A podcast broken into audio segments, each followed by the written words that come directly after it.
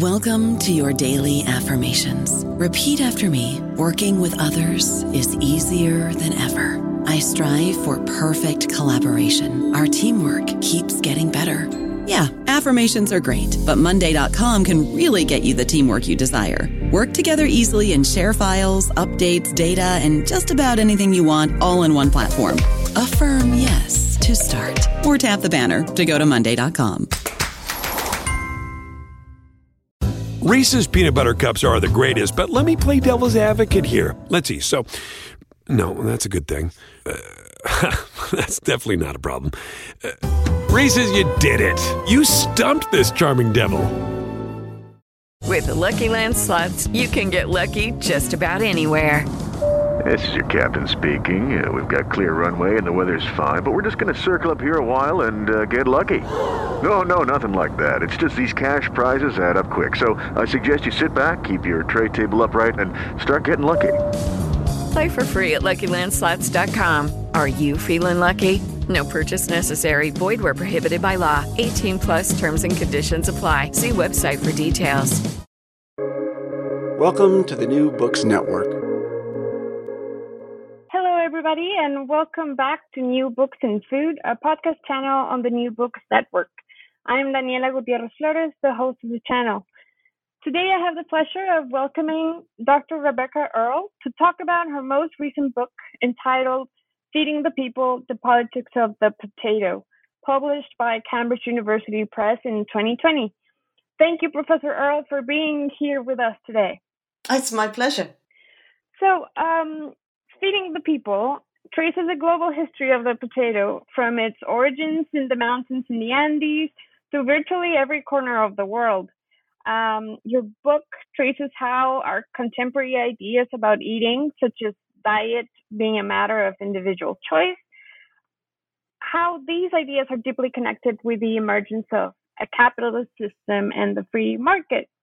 So, before we begin, um, I wonder if you say a few words um, about yourself and this project in particular. Um, I'm specifically interested in knowing how you become you became um, interested in potatoes and how this book ties onto your previous academic work, particularly your book um, "The Body of the Conquistador," which also explores food um, from a historical perspective.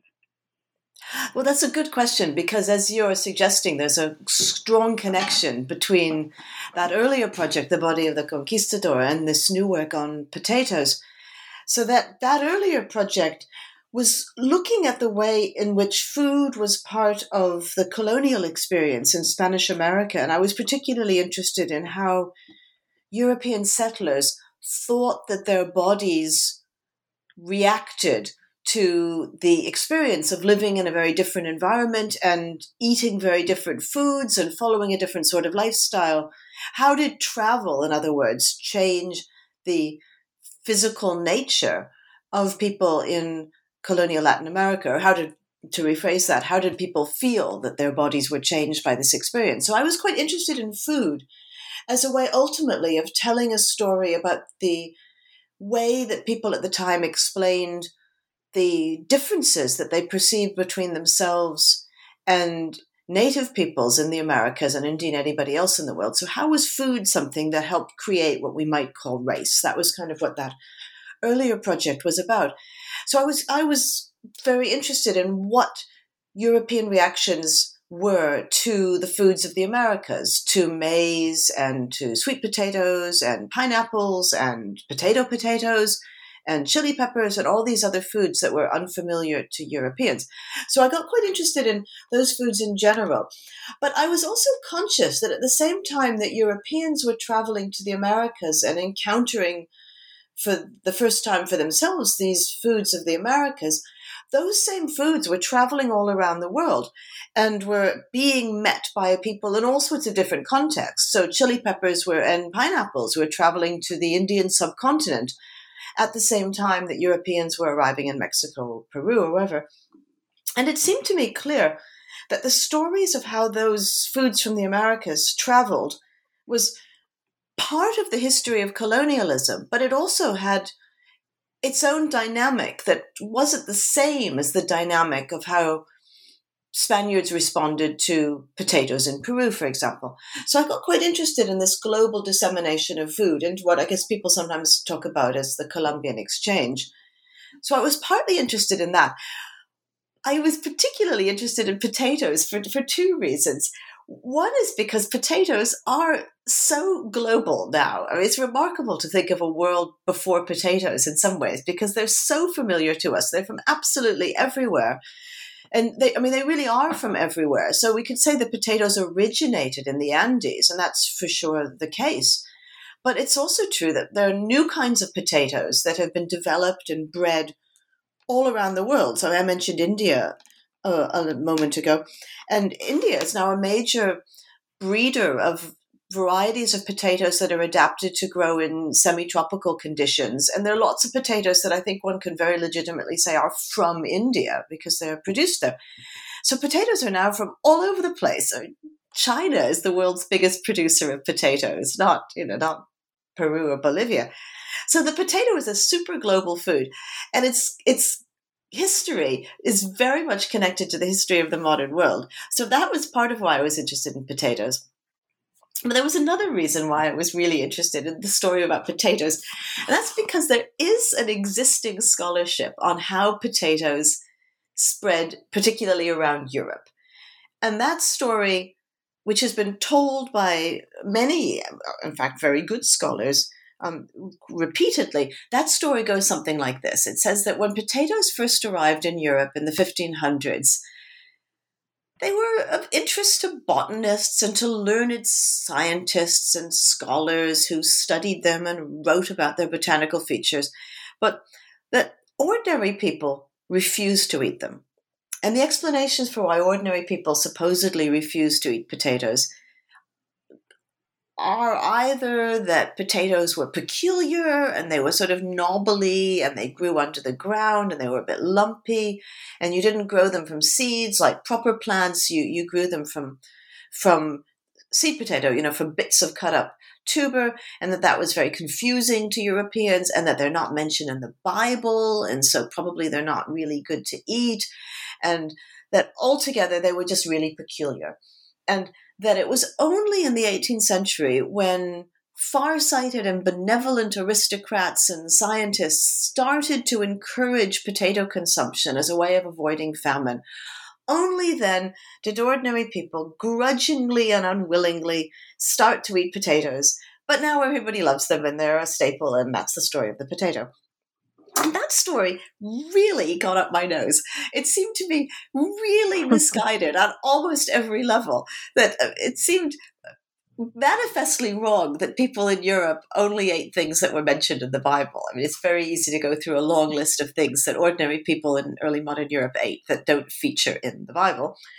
It's not true that early modern people didn't know how to cultivate um, plants from anything other than seeds. I mean, we should remember that the the tulip mania craze of the 17th century was you know going on in the Netherlands during the 17th century, and that the Dutch were quite capable of growing tulips from bulbs. So why should we think that a potato would flummox an early modern farmer? It's also, this was the thing that bothered me most about this story. It's also something that flies completely in the face of what we know about small farmers now and in the past to suggest that they're inherently conservative and will never do anything new unless they're dragged kicking and screaming into the modern world by by agronomists that's not how peasant farmers operate around the world and there's a lot of scholarship that that shows this from many places and from many times.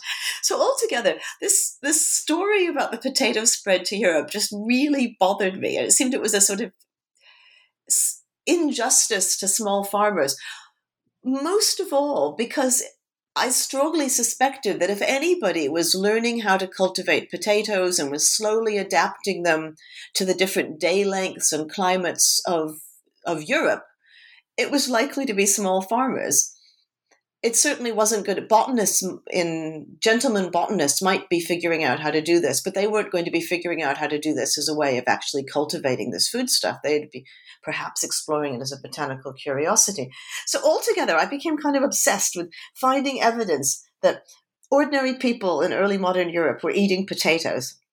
And that really, I think, is the genesis of this entire book. Yeah, it, well, it's interesting that uh, potatoes are precisely, well, commonly associated with the common people. So it's interesting that that was the historical narrative, um, that it was later um, accepted by by the common people. No.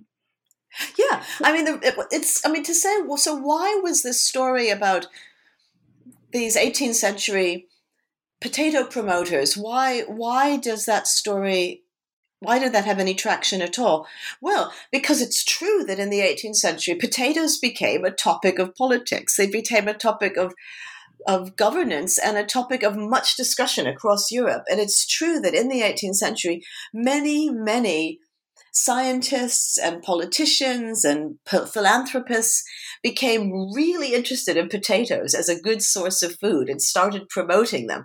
So there was a, a great flourishing of pro potato promotional work published in the 18th century. And I think a lot of scholars have noticed that and have correctly observed that there was a surge of interest in the potato. And they read all of these people saying, potatoes are just great. It would be wonderful if everybody ate more potatoes. People should eat more potatoes. Potatoes, very good. Eat more of them. And understandably concluded from this that there was a reluctance to eat potatoes hitherto, and that these individuals had been responsible for a change in attitude. So there's there's a reason why people I think, told this story that something was happening in the 18th century. And that's because something did happen in the 18th century. But what had changed in the 18th century wasn't really that nobody had been eating potatoes and that suddenly philanthropists discovered them. It was that the nature of government changed in the 18th century and what you needed to do to govern well changed quite dramatically in the late 17th and over the 18th century that which meant that politicians and statesmen and public spirited individuals started to become really concerned about nutrition if we can use that word or they started to become very interested in building strong populations and in looking for nourishing foods that would build up hardy and robust laborers and sailors and workers who could make their nation stronger than other nations. And that was really, I think, what was behind this interest in the potato in the 18th century. Mm-hmm. Um, so, one of the first things I wanted to ask, um, it's as I was reading your book, and, and, it's actually a question you asked your readers yourself. Um, and it might strike our listeners as a rather odd question, but I kept thinking, what is a potato? Um, you know, like maybe we need a reminder because it's so interesting to me how its flavor, its caloric content, its um, nutritional qualities, and even its physical aspect, all of these things played an important um, part in all of the ideas that um, surrounded it um, historically. So, can you maybe like talk us through what special characteristics of the potato um, were particularly interesting to um, in different historical contexts because is there any other food that um, stirred so much discussion and, and controversy? So what is a potato? That's a very good question. And i was i was just listening to um, to a, a a nice podcast um, called Eat This Podcast, which I recommend strongly, um, done by somebody called Jeremy Cherfas, that was talking about the fact that I think this year is the um, will the um, United Nations or the FAO's, the Food and Agriculture Organization of the UN's International Year of Fruits and Vegetables. Mm. And the podcast was talking about what is a fruit as opposed to a vegetable and it was saying basically that this is not really a very good question in some ways uh, because the botanical description of what a fruit and a vegetable is isn't really relevant to what a fruit or a vegetable is in terms of how we think about them in terms of food. Although, having said that it wasn't a very good question, the podcast then went on to talk about it very interestingly at some length. But so I think the same distinction between what does botany say and what does cuisine say about what is a potato, I think the same that same contrast applies because so botanists would say that a potato potato uh, is something that's scientifically called a solanum tuberosum. It's from the same family as tomatoes and chili peppers and aubergines and a variety of other things that we eat and also deadly nightshade, which we try to avoid eating. And so it has a certain botanical um, set of characteristics. But there are lots of other things that we call potatoes, and sweet potatoes are probably the most obvious example. And they're botanically totally different from potato potatoes. They're, they're a different, classified as a different um, genus and family. They come, they have a different um, appearance. They well, what else are different about them? They have different origins. They probably originated in a number of different parts of the world. They're totally different plants. But in English, we call them both types of potato, and the same similarity applies in lots of other languages. And that's because, in some ways, they're very similar in culinary terms, and people use them in very similar ways. So, the question of what a potato is sort of depends on who's asking. Right. I, you know, is it a botanist who's asking, or, or is it somebody who wants to wants to cook something? So, so potatoes and sweet potatoes and the other tubers that are that we might all connect together. Well, we might think of Jerusalem artichokes or yams or a whole variety of other tu- manioc, other tubers. They have lots of really good qualities. They're very, very calorific. So if you want to get as many, I mean, which isn't to say potatoes are fattening, but to say that if you want to be getting as much calories out of a plot of land as you can, potatoes and actually manioc as well is a super effective way of using your land effectively. So if you want to be growing food that will nourish you and your family, you do really well to plant potatoes because you can get a lot of calories out of a small plot of land. And they have lots of other sort of agricultural indicators that are really good for them. That if you want to get the most calories out of a liter of water, for example, so if you want to be sparing with your water and you don't want to be having to use a lot of water to grow your crops, potatoes are, are one of the top plants for getting calories per liter of water expended in irrigation. So they have lots of agricultural qualities that make them really good. There are many varieties that grow in all sorts of different soils. You can cultivate them on marginal land. You can cultivate them by hand on steep slopes that aren't good for growing grain. They're quite rich in a number of vitamins, which make them not just you know, nourishing, but actually nutritious in a variety of different ways. They have lots of really good culinary and agricultural qualities, which I think help explain why they've been so popular all around the world and why peasants in northern China adopted them the same as peasants in hilly regions of the Alps in Switzerland. They're, they're a really good food for a good crop for utilizing land that's not so good for growing grain on, for example. But they have another benefit over grain as well. And, and this is something that um, the anthropologist um, James C. Scott has pointed out in, in a number of his, his recent books, which is that because they grow underground, tubers are less visible to the state in a variety of different ways. They're, they're not so obvious where they are, and you don't need to harvest them at a particular moment. And when you harvest them, it's not so visible that you're having a wheat harvest. And all of that makes it less attractive as a type of food for states to tax. Mm-hmm. There's not an obvious time when you just, the tax collector just turns up and says, All of that wheat you just harvested, I am going to have um, you know, not I, but the state is going to take its its certain share, or the church will take a certain share in tithes.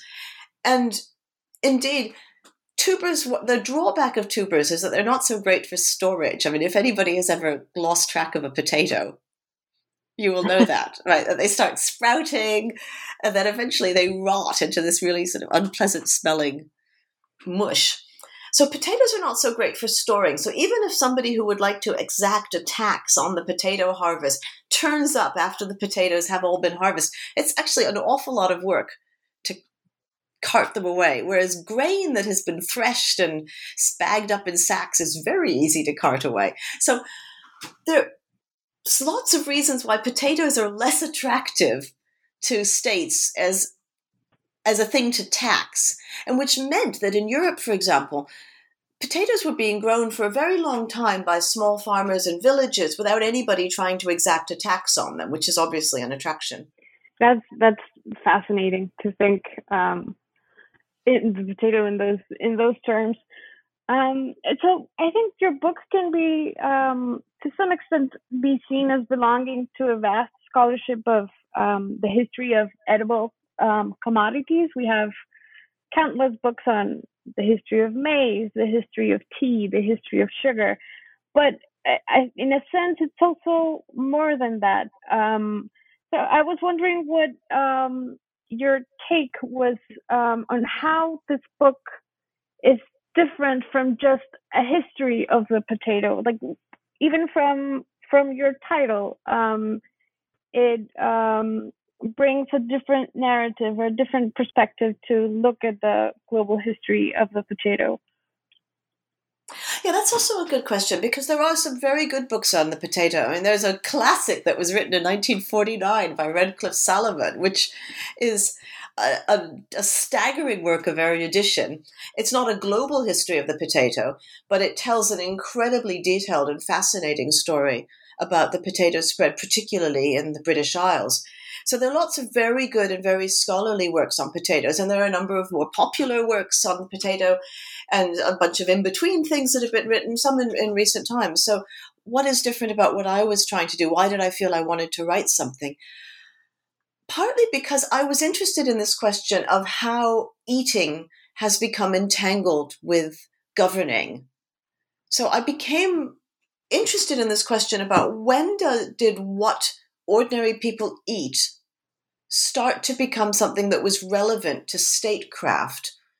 And we're now really familiar with the idea that, that governments would, would give us nutritional advice, for example. We're used to the idea of having a health, you know, healthy eating plates that tell you you should eat what 60% of your um, diet should come from whole grains and fruits and vegetables, or you know, that's maybe that the right number. That we should be limiting the amount of alcohol we take to a certain number of units. That we should be cutting back on on refined sugars. We're very used to this sort of advice emanating from states. and We think that's a proper and correct um, thing for states to be doing. I mean, and I and a view I I uh, embrace. So I'm not trying to say that this is some sort of um, aberration, but that that mm-hmm. wasn't always something that states did.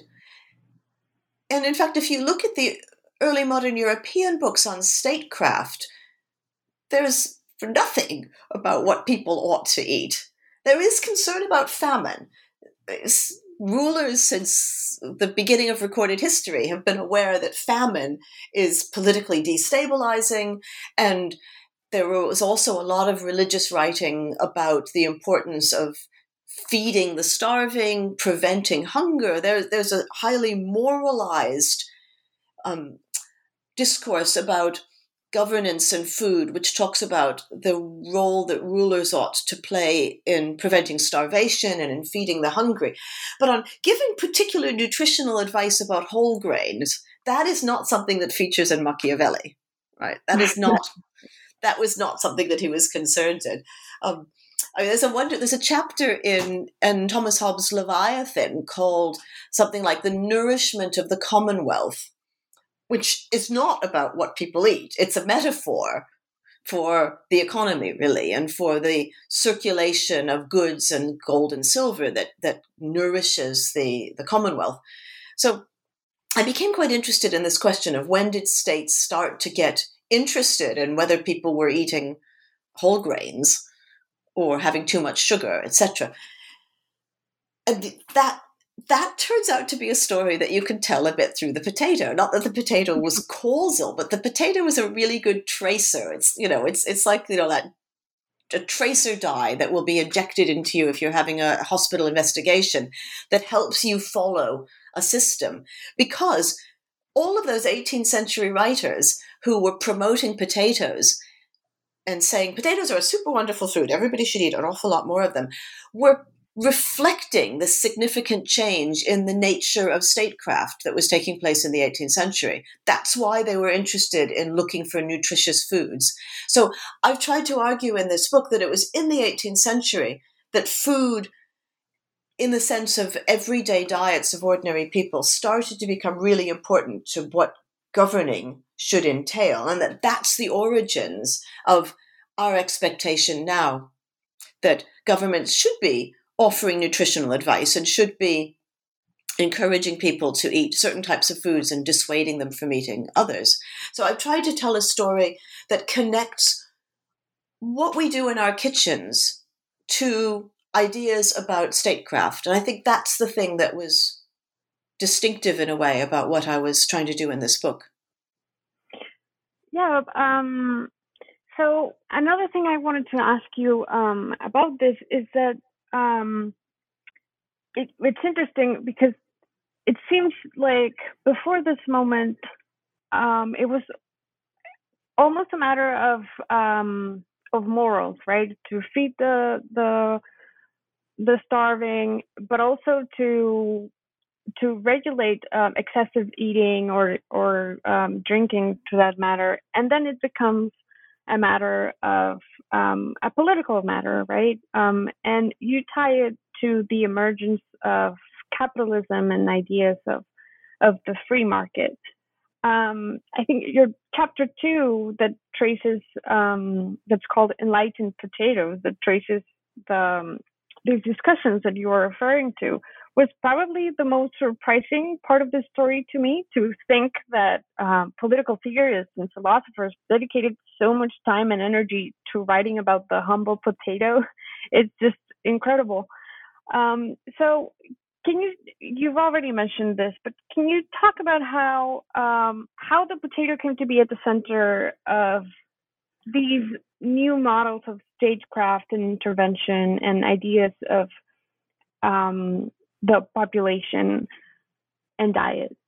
It is really surprising how many people were interested in potatoes. I, I, when I first started working on this, I was going around and I was saying to people who were asking what I was working on, I was saying, well, you know, there wasn't a single important Enlightenment figure who didn't say something about potatoes. and occasionally people would challenge me on this. And I remember, like, for example, somebody challenging me and saying, what about Voltaire? Voltaire never wrote anything about potatoes. And so I remember thinking, them's fighting words. I am going to find it. You know, it turns out uh, not very much digging unearthed the fact that Voltaire actually did write about potatoes, and he wrote a number of letters to other people reporting happily on how he had experimented with growing potatoes on his on his lands, and how he had made a potato bread, which was a very fashionable thing for elite people to be doing in the 18th century, and served it to laborers on his land, and they loved it. And so, so I remember thinking, yeah, Voltaire did. So there is this remarkable interest in potatoes. So, so why? So there were these two, several things going on. One was that it, population became really central to ideas about good statecraft during this period.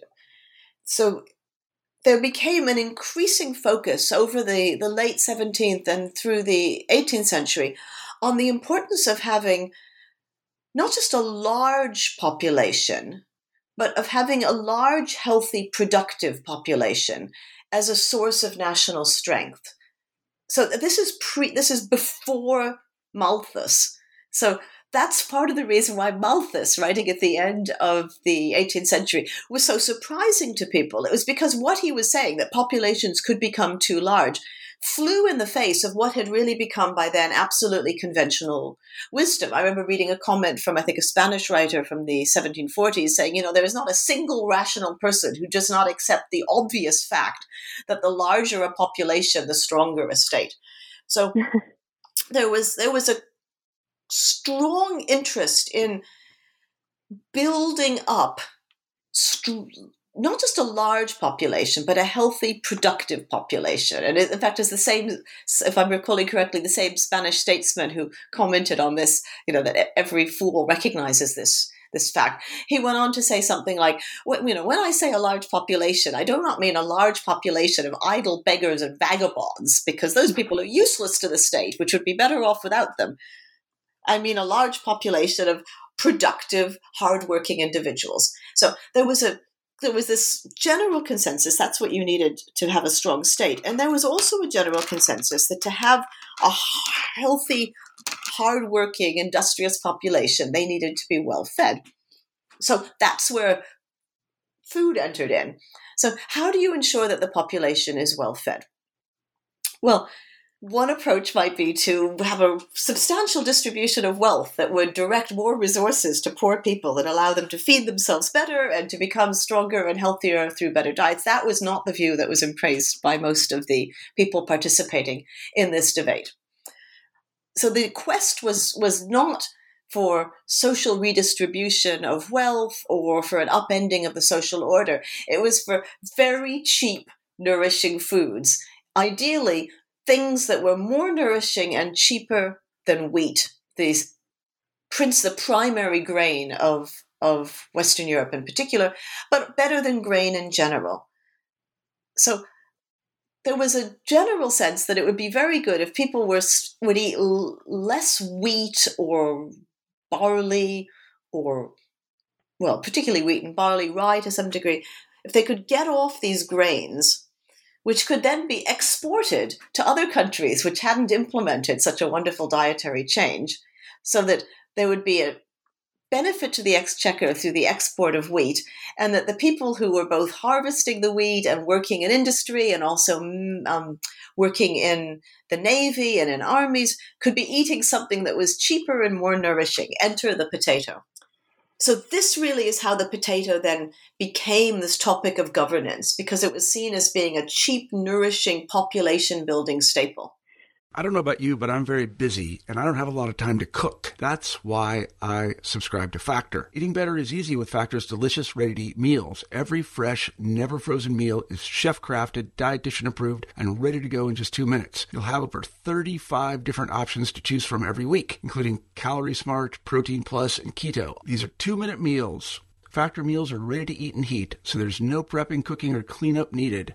They're flexible for your schedule. Get as much or as little as you need by choosing your meals every week. Factor is the perfect solution if you're looking for fast, premium options with no cooking required. Sign up and save. We've done the math, and this is important. Factor is less expensive than takeout, and every meal is dietitian approved to be nutritious and delicious. Head to factormeals.com slash NBN50 and use code NBN50 to get 50% off. That's code NBN50 at factormeals.com slash NBN50 to get 50% off. Reese's peanut butter cups are the greatest, but let me play devil's advocate here. Let's see. So, no, that's a good thing. Uh, that's definitely not a problem. Uh, Reese's, you did it. You stumped this charming devil. Oh, but um, shouldn't you talk about this? I'm wondering, is there any way that um, is the potato gendered in these discussions, given that um, you mentioned um, the army, the navy, um, the working um, working force of of a nation. So, is there uh, a discussion in in terms of of gender of the productive part of the population being mostly males? So yes and no. So it's uh, you're absolutely right that almost all of this discussion was posited on building up male bodies. Mm-hmm. Women featured in the building. Where? Well, let me rephrase that as a question. Where did women feature in the process of building up a large, healthy population? They featured through reproduction. Right. So, one of the things that was said to be good about potatoes was that they were thought to be productive of breast milk. Mm. So hmm. there was discussions about how potatoes encourage lactation, which allowed women to breastfeed their own babies, which was another topic of obsession during this period. There was a okay. great deal of concern about the high mortality rates that were caused by babies not being breastfed. And as one writer at the time put it, you know, with you know, the, what a loss to the state for all, all these these babies to die who could have been so many workers, so many laborers, so many honest grenadiers. So there was things that were lactation um, promoting were helpful, were contributed directly to the to building up this healthy population. And potatoes were also said to be a good food for children, that children were said to absolutely adore, that matched their physiology, that was considered a, a good childhood food that children liked. So potatoes featured in this population discourse, not just in terms of building up hardy worker, male worker bodies, but also in, in helping the reproductive process that was important to, to population. But the the typical potato eater, I think it's it's you're right, was was posited as a man. And uh, well, I assume um, that women also uh, were important in terms of feeding and cooking, right? They probably were um, some of the first, I assume, uh, experimenting with new dishes and um, recipes. Well, in fact, not only with new dishes and recipes, but also with growing potatoes, because the I mean, here we're talking about Europe for the uh, so there are stories that one could tell about other parts of the world, but just sticking to, to Europe right now, the it seems that potatoes, when they were first being grown as an as a foodstuff for people just to eat in an ordinary way, that they were being grown in cottage gardens, not in open fields, not not like wheat or not on a large scale. They were grown around a cottage on the plots of land that people might have if they were small peasant farmers, if they had a little garden around their, their cottage. And the people who tended those gardens were generally women. So women were probably the people who were doing a lot of this adapting of figuring out how you make potatoes grow effectively in Europe's varied climates. It was probably women who were doing that experimentation. So they were probably among the first growers of potatoes as well as being the people who were figuring out ways to eat them and ways to prepare them. So, yeah, absolutely. Women were part of this story as producers and as cooks. Right. So, well, in that sense, um, this brings us back to um, what you said in the beginning that um, your book puts ordinary peasants, ordinary people, farmers, among them women who are um, generally excluded from these um, macro historical narratives. Um, really puts them in the center stage of these innovations, both in agriculture and, and culinary terms. Um, and you you you talk a little bit about this um, at the end of your book. So could you tell our listeners um, how or why do you think it's important to look at these um, small scale contributors when addressing issues of global history that um, they they really can be taunting in terms of how macro and um, all encompassing these historical narratives are. Well, I think there's both a, a historical dimension to it and a, a contemporary dimension, I suppose. So it's partly a question about what kinds of stories of the, we want to be exploring about the past and what sorts of degrees of agency do we want to be identifying. So there's there's some interesting work by scholars who have tried to study the global dissemination of foods, not just in the wake of European the European invasion of the Americas, but also other processes that have disseminated foods around the world and scholars have noted that very often we have minimal information on who it was who was bringing a particular new food here or there. It's clear, for example, that sailors must have played a really important role in spreading a lot of foodstuffs.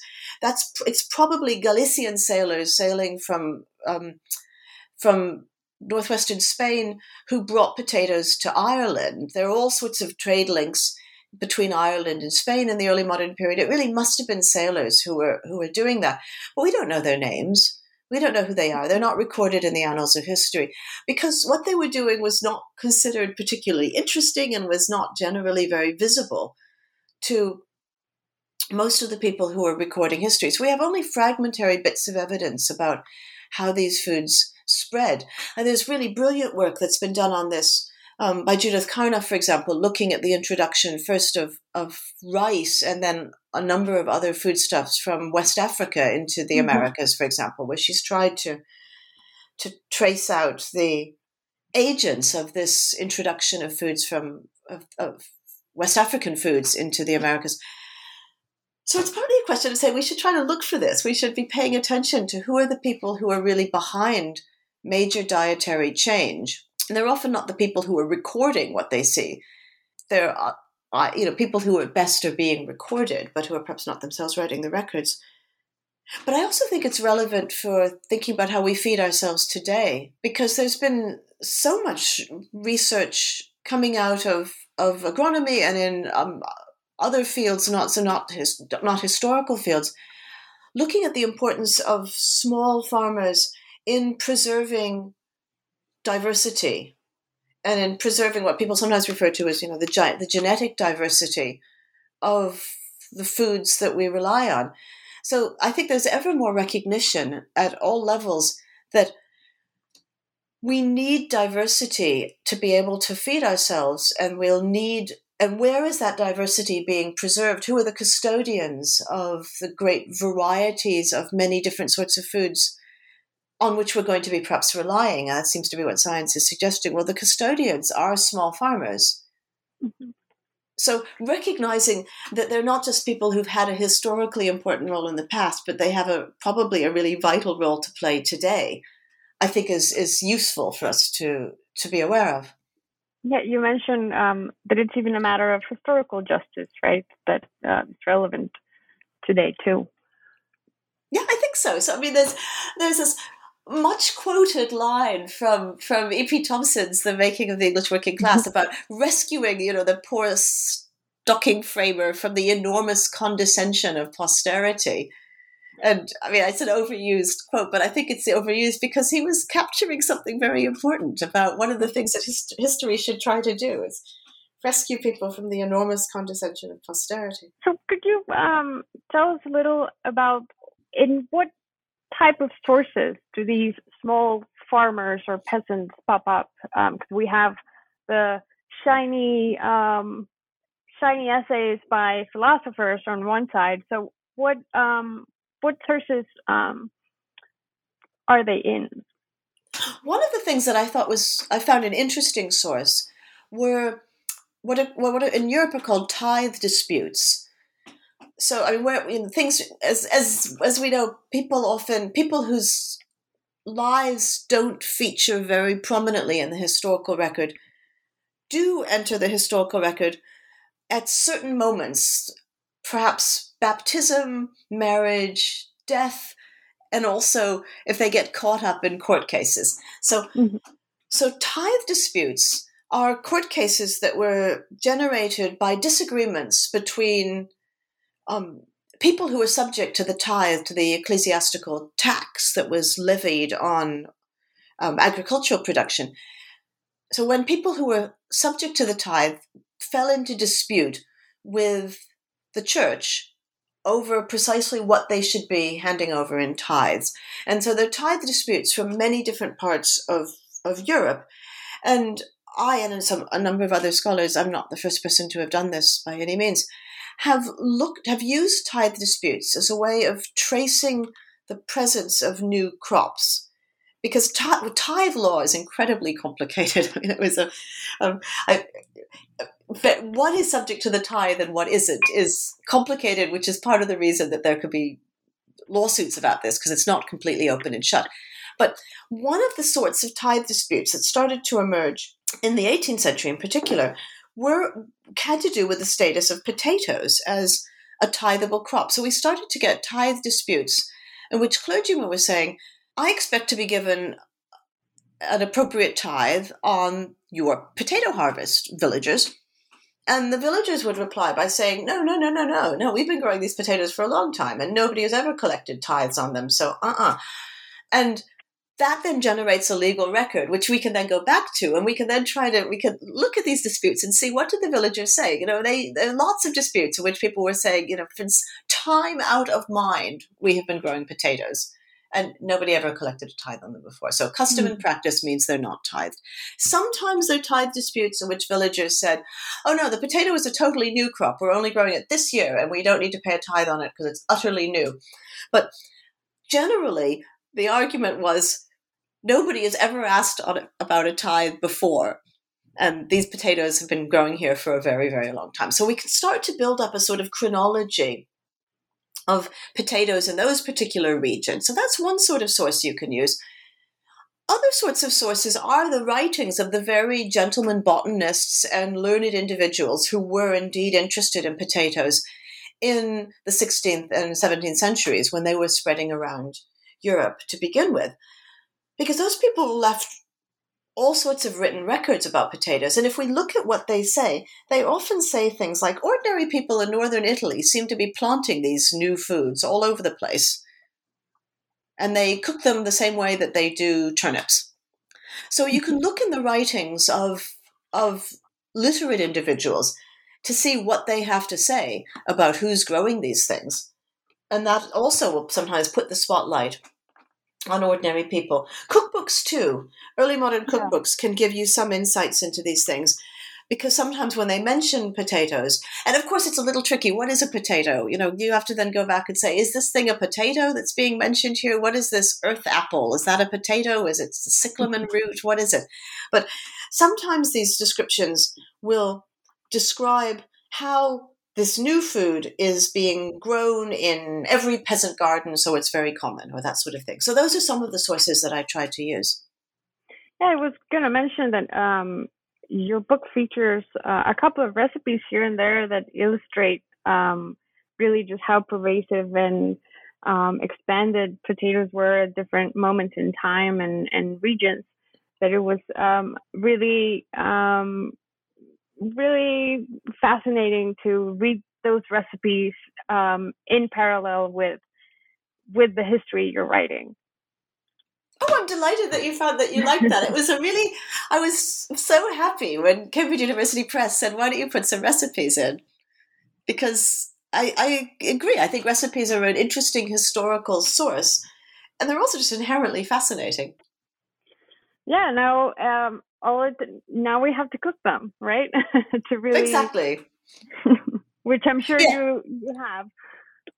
I would I particularly recommend the Persian rice with a potato topping. That is a really nice oh, rice dish. That one sounded delightful. That's that's one that stuck in my mind. Yeah, I so, recommend um, it strongly. because of the nature of of um, your topic, um, your research like impressively explores different histories, different contexts, languages, deals with many kinds of sources and and cuts across historical periods. Um, can you talk to us a little bit about the particular challenges of such an approach, which is different from your previous work? You're uh, right, uh, originally a historian of colonial Spanish America, and you really almost touch into almost the 20th century in this book. So it has certainly involved a type of a, a, a a level of collaboration mm-hmm. greater than than I had ever done before. So the last the last project, this the body of the conquistador. Well, as you were reminding me, you have actually you sent me some information um, and about potatoes, for example. So I've was very grateful to um, generous writers of all sorts when I was working on the body of the conquistador to send me snippets of information about food when people knew that was what I was working on. People said, oh, maybe you'll be interested in this. But I relied on that to a, a wholly different degree with, with the potato. So I, I talked to lots and lots and lots of people and I shamelessly asked for help with people who had competence in languages that I completely lacked. So I relied on friends who were who could um, help me decipher Latin, who could understand Greek, who could understand Icelandic, who understood Russian, who understood Chinese, to to help me use sources that I couldn't read myself. So that is a different kind of res- of research where you're you're really um, drawing on on work that other people do and incorporating materials that you're not able to read yourself. So that's that's distinctive. And so I mean I tried to bumble my way through as many languages as I was able to. And I can do a certain amount of that. But Chinese, I really had to rely on either things that were translated into English or ask friends to say, well, what does this actually mean? And that's so it's a different kind of scholarship. It's very it's very collegial. It's very fun because you work with a lot of yeah. other people. So I that's that I think was the was a distinctive thing. And you also have to be um, what what well, what else would I say? I guess that would be the principal thing I would say about it. That it it it's this kind of global history is built on collaboration. Mm-hmm. Um, at the end of your last chapter, um, where you explore the role of the potato as a political instrument, particularly by way of, of national programs of dietary intervention um, in different parts of the world, you write that, um, and I quote, potatoes tell us both about who we are as individuals and also about where collectively we are headed. Um, I thought this was I was very intrigued by this particular sentence that closes this chapter. It, could you um, expand on on this idea? I I was very interested in in what you had to say. Well, so I think when I was talking about where we're headed, I was thinking about these questions of biodiversity and the role of non-industrial agriculture in providing a model for how the world is going to feed itself. So I was particularly thinking about that and thinking about where people like, well, Andean potato farmers, where they figure into models for food for the future. So I, I mentioned a little while ago that this is apparently the um, UN's International Year of Fruit and Vegetables. And the first international year of the United Nations that was devoted to a foodstuff was in 2008, and it was devoted to the potato. Hmm. That was the first time that the FAO, or the UN really, got interested in foods as something you would have an international year of. There had been international years of women, and international year of refugees, and things like that. But now there have been lots, since the potato, there have been lots of different international years of um, all sorts of different foodstuffs. But the potato was the first, and it marked really a sea change, I think, in how these big organizations like the FAO thought about the role of peasant farmers in feeding the world. So, in the with the emergence uh, in the years after the Second World War of what people sometimes call developmentalism, with the focus on thinking about food as a source of international security or insecurity and thinking about food as something that needed to be managed in the new global post-war order something that organizations like the well the Rockefeller Foundation was really involved in for example there was a huge focus on internationally traded commodities like rice or wheat or sugar.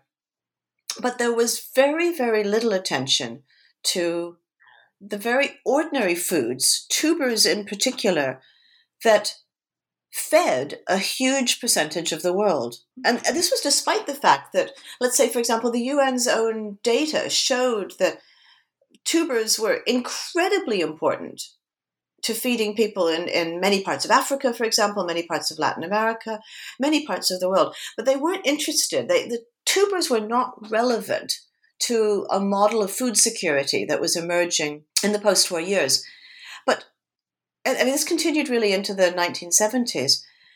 But after that, that view started to become less and less tenable for a whole series of different reasons, and which ultimately led even really big organizations like the UN recognizing the fundamental importance that non market commodities and locally exchanged commodities and small farmers played in feeding the world.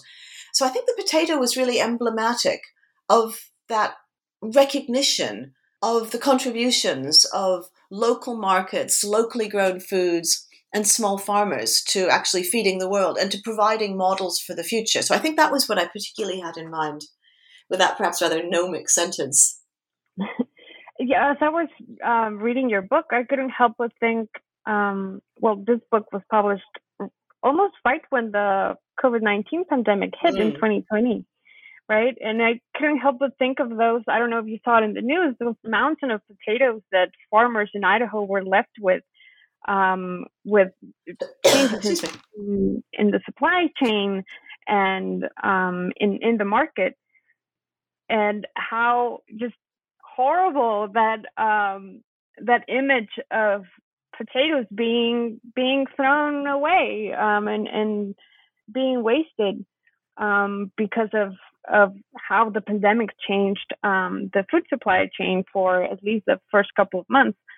Um, and so, where do you think what what do you think? Um, what kind of insight does your research give you in terms of of the potato in particular today, but also more generally um, in um, the ideas that we have of eating um, today and issues like food security, like you mentioned. Yeah, those images were really striking, and that's what what that reminds us. So, why did that happen? That reminds us that so much of the potato crop that's produced in the U.S., for example, goes to make processed foods, processed potato mm-hmm. foods, and particularly, I mean, I think I think if I understood it correctly, the reason why, and it wasn't just the U.S. that this happened, the reason why there was such a problem for potato farmers was because of the role of um, French fries and other deep fried potato products in the restaurant business. Right. So, so I think that was what was that was what was causing this. Right. It was that restaurants and the, the um, retail food industry shut down, and so there wasn't the same. There wasn't a call for these potatoes because they were really destined for for the restaurant sector, mm-hmm. understood broadly, and so that kind of yeah, that should make us think about what for what are we growing this food? I mean, potatoes weren't the only thing that suffered in that way. Of course, I mean, there were you know millions of liters of pints of milk were being thrown away because yeah. of Starbucks shutting down and things like that. But so it partly makes it should it should make us think about the distribution of food, what we grow it for, how we can provide the kind of resilience to our, our food system that we started thinking about perhaps in ways eh, with an acuteness that we, perhaps not everybody had done with the first part of the pandemic. And so you know small you know local supermarkets local stores started to become really important during this period when people didn't want to be venturing far or couldn't venture far. So, all sorts of um, ways of provisioning other than the supermarket started to be in the spotlight, I think, with the first wave of the pandemic. And I, I think that's probably wholesome that we think about that. Mm-hmm. And I think, in, in that same sense, um, a lot of us cooked at home much more and went out less. Um, so it also um, makes you think about um, how we're eating what we're eating and how we're cooking it, and really uh, the the nutritional value of of the food we generally consume pre-pandemic and during, and hopefully post at some point. Well, I agree, and I also, I mean, this to, to not not to veer off too much into a a non-potato topic, but I think that the we we also I think we witnessed how cooking is a way of re a statin of sort of what's the right word that I'm looking for? It's a way of of building connections to people who are absent, mm-hmm. yeah. and that cooking foods that your family cooked, people that you can't see cooked, or using technologies to cook over Zoom together or to be sharing meals together over various platforms, or to be getting people who are not there with you to be sharing their recipes with you. There's a there's a beautiful article that appeared recently in one of the British papers about um, um, a man who finally convinced his grandmother in India to teach him how to to cook some of her key recipes during the pandemic. And so I think we we really saw how cooking was a way of of reaffirming that was the word I was looking for the family connections and the social connections that that build up our world. So even when we couldn't see anybody because we were all in lockdown, we could be using food to be making these these connections. Yeah, absolutely, and also to connect with with the world around us, like um, not only nature but also um, the farmers, and really made us conscious about where our food comes from. I think. Yeah. So, just um, to close up our interview, I wanted to ask. Um, in in one of your chapters, you talk about um, how the amazing flavor of potatoes and really the sensorial pleasure of potatoes played a part in in many of the ideas um, that surround the potato as being as really um, symbolizing um, the the principles of laissez-faire of letting the population choose um, what they ate, and it was very um, very convenient that um, the potato was both very calorific and nutritious and also delicious. Um, so I wanted to ask you how that particular idea of sensorial pleasure um, played into your process of writing this book. Like you mentioned um, this this great dish um, that is featured in in your book. Um, so how did you relate to this object of study that is both in writing in the books, but also very much present in everyday life today? Well, I do like potatoes, so so I guess I what do I, what do I want to say about my relationship with potatoes? Which I guess that's sort of what you're about my my sense about the culinary and gustatory pleasures of of eating potatoes outside of I mean, is that what you're asking about or yeah just um how the material um connection with with the the object of study um played a part in in your academic um work so i guess i did that in a variety of different ways so one is i i have been interested in trying some of these iconic recipes from particular moments of the past. I, I, I try. I've been interested in that, conscious of all of the complexities of the idea that you're recreating a dish from the past, and I mean, you can never um, put into your mouth on a fork what people in past decades, let alone centuries, actually tasted. And, and because taste isn't a historical phenomenon, I was Jeffrey Pilcher gave a very nice talk a, a little while ago in which he was talking about how taste, he said, is fundamentally about memory.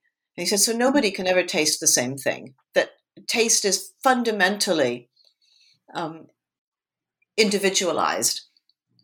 So, which I think is a really interesting idea. So I, I don't pretend that by cooking a recipe from the 18th century, I'm in any way tasting what people in the 18th century tasted.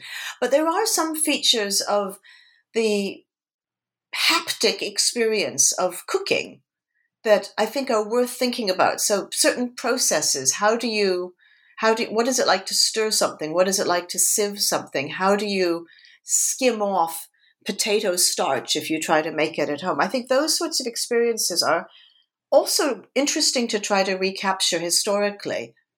So we could try to think about history as not just something that happens in words that we can recover, but also in bodily experiences that we can in some way try to investigate.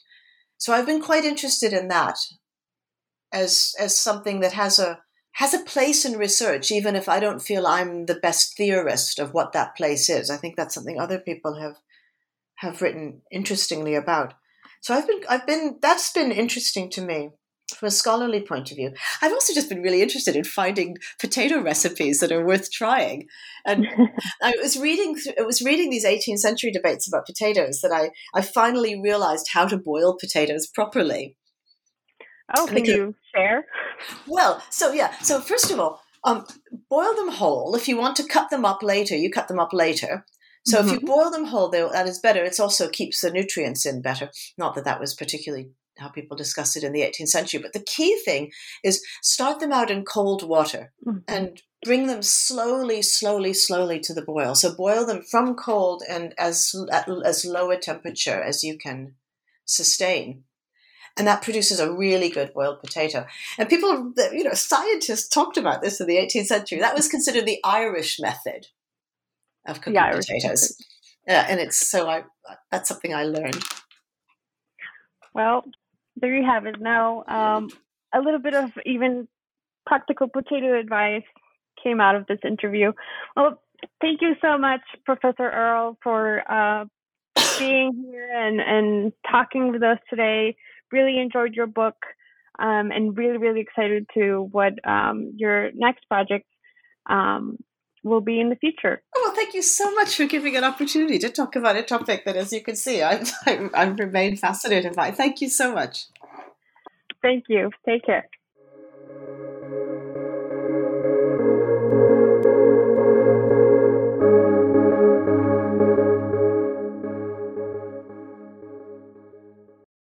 Lucky Land slots, you can get lucky just about anywhere. Dearly beloved, we are gathered here today to. Has anyone seen the bride and groom? Sorry, sorry, we're here. We were getting lucky in the limo and we lost track of time. No, Lucky Land Casino, with cash prizes that add up quicker than a guest registry. In that case, I pronounce you lucky. Play for free at LuckyLandSlots.com. Daily bonuses are waiting. No purchase necessary. Void where prohibited by law. 18 plus. Terms and conditions apply. See website for details.